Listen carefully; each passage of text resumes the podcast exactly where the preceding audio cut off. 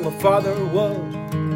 East Tennessee, land of the brave, home free. Spent time as a kid, hills of Carolina, mountains and the valleys there. There's no place finer. Still my time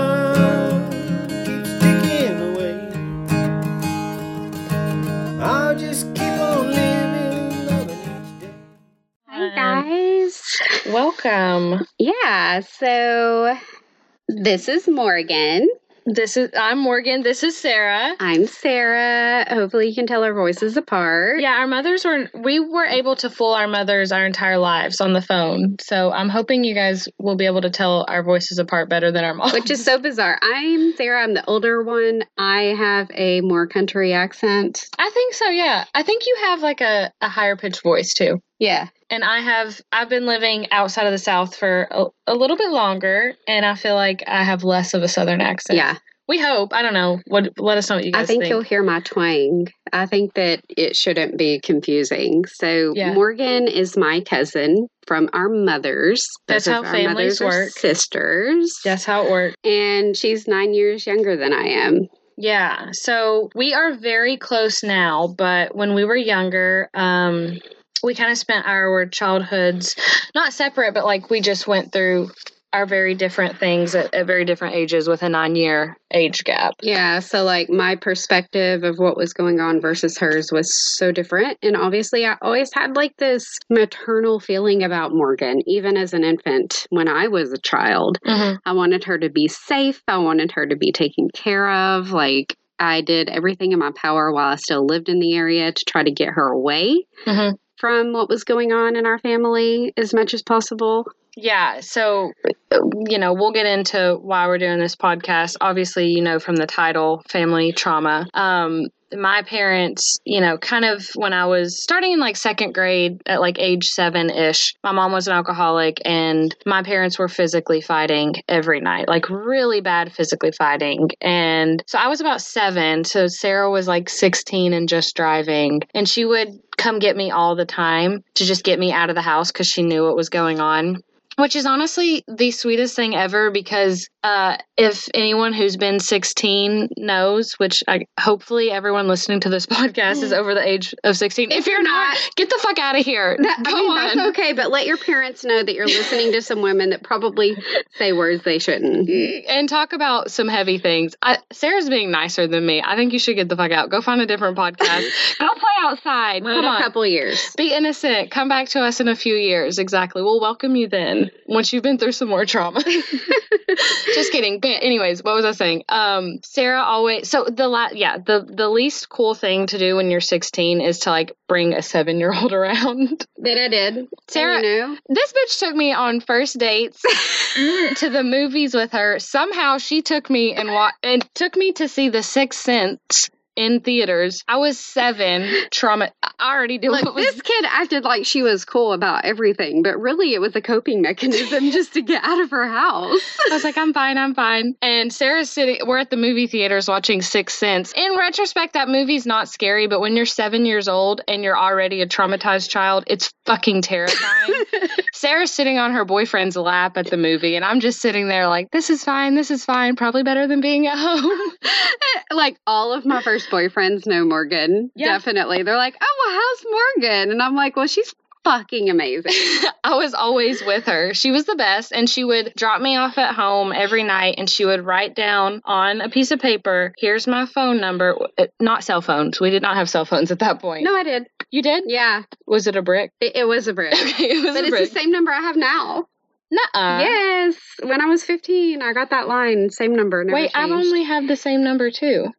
I feel like that's rare. People That don't- is rare. Anyways, she would always write down her phone number and say, "If things get bad, call me. You know, you know how to reach me. Just Like, call me." anytime. Yeah, and it was it was very comforting, and that's always been her role. Like she's my go to, she's my person. I always tell people she's my. I'm like she's my cousin, but she's like my sister, mama, best friend. Like just Everything. All-encompassing. And as she got older and we were able to connect as adults, she became even more to me, you know, once she was mature. Like, I could confide in her. And honestly, like, we know each other so well. Mm-hmm. So we're here for a lot of different purposes. We really feel that there is not enough space um, or platforms or opportunities for people who grew up in families that were, you know, riddled with addiction and mental health issues. Like nobody wants to talk about it. You're supposed to act like it never happened. People judge you, Mhm. you know, even though you did nothing. You have the guilt for it, but you did nothing. You know, we want to normalize talking about it. We want to have a safe space. We want to tell our story that we were never allowed to talk about. Yeah. We want to hear from you.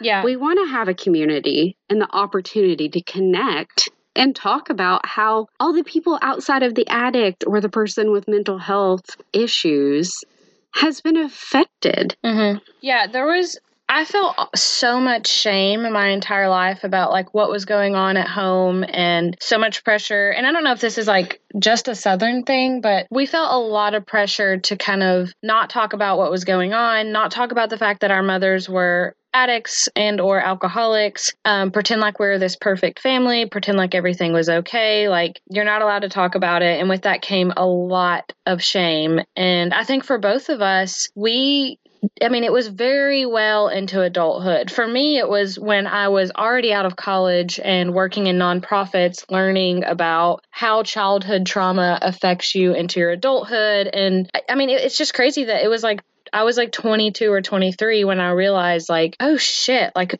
my childhood was traumatic as hell. Mm-hmm. And at that point, Sarah and I were really close. We had lived together already. You know, I, t- I basically turned 18 and moved in with Sarah because she had just gone through her first divorce. Mm-hmm. Um, and at that point, I mean, very well into our adulthood, we were both like, wait, yeah, this all is not just like normal family drama. We we were totally told it was though. Yeah. This is how people are supposed to treat each other. That's what our family told us. Like this is normal. Yeah, I mean, we're still told that today. Like this is this is just how families are. This is just family stuff. All families have their problems, which is true, but also we have dealt with like an extraordinary extraordinary amount of trauma in that it's not just family problems. Not just family drama. exactly. Yeah, like when it affects you deep seated to where it's like a mental and behavioral thing that affects your entire life, Yeah. you start to really reconsider what you've been through and why you behave the way you behave.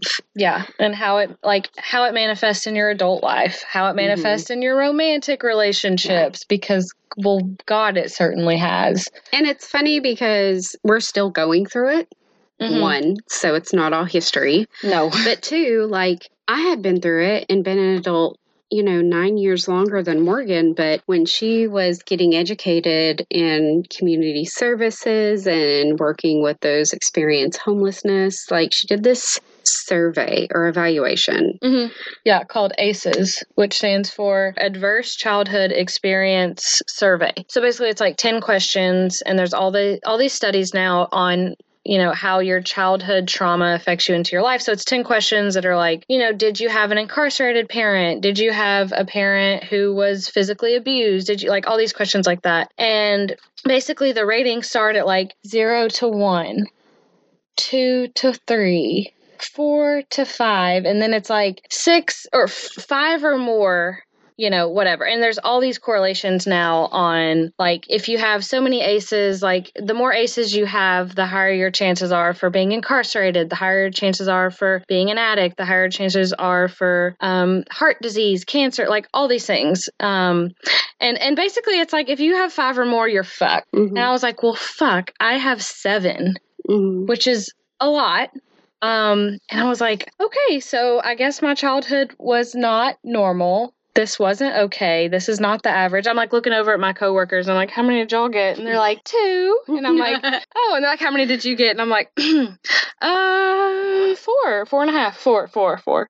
Definitely not seven, you know? Um, and that's when I started having these conversations with Sarah. Like, okay, let's like really think about this. Yeah, like we need to talk to some people. And, you know, we're over here breaking the cycle. Yeah, yeah. I mean, that's the thing. It's so systematic. Like, it, it's all buried, it's all hidden. And then you go back into the cycle of being an addict or being, you know, mentally unstable, you know, instead of breaking out and, and really understanding and talking about it. You have to talk about it. Yeah, exactly. And I mean, you know, we're going to share what we've experienced, like our mothers, our grandmother, our grandfather, our great grandmother like those aren't our stories to share. Um we do know a lot of our history and we have basically concluded you know with certainty that all of this stuff is cyclical. I mean the verbal abuse the physical abuse sexual abuse the addiction the mental illness all of that has been very generational in our family. Um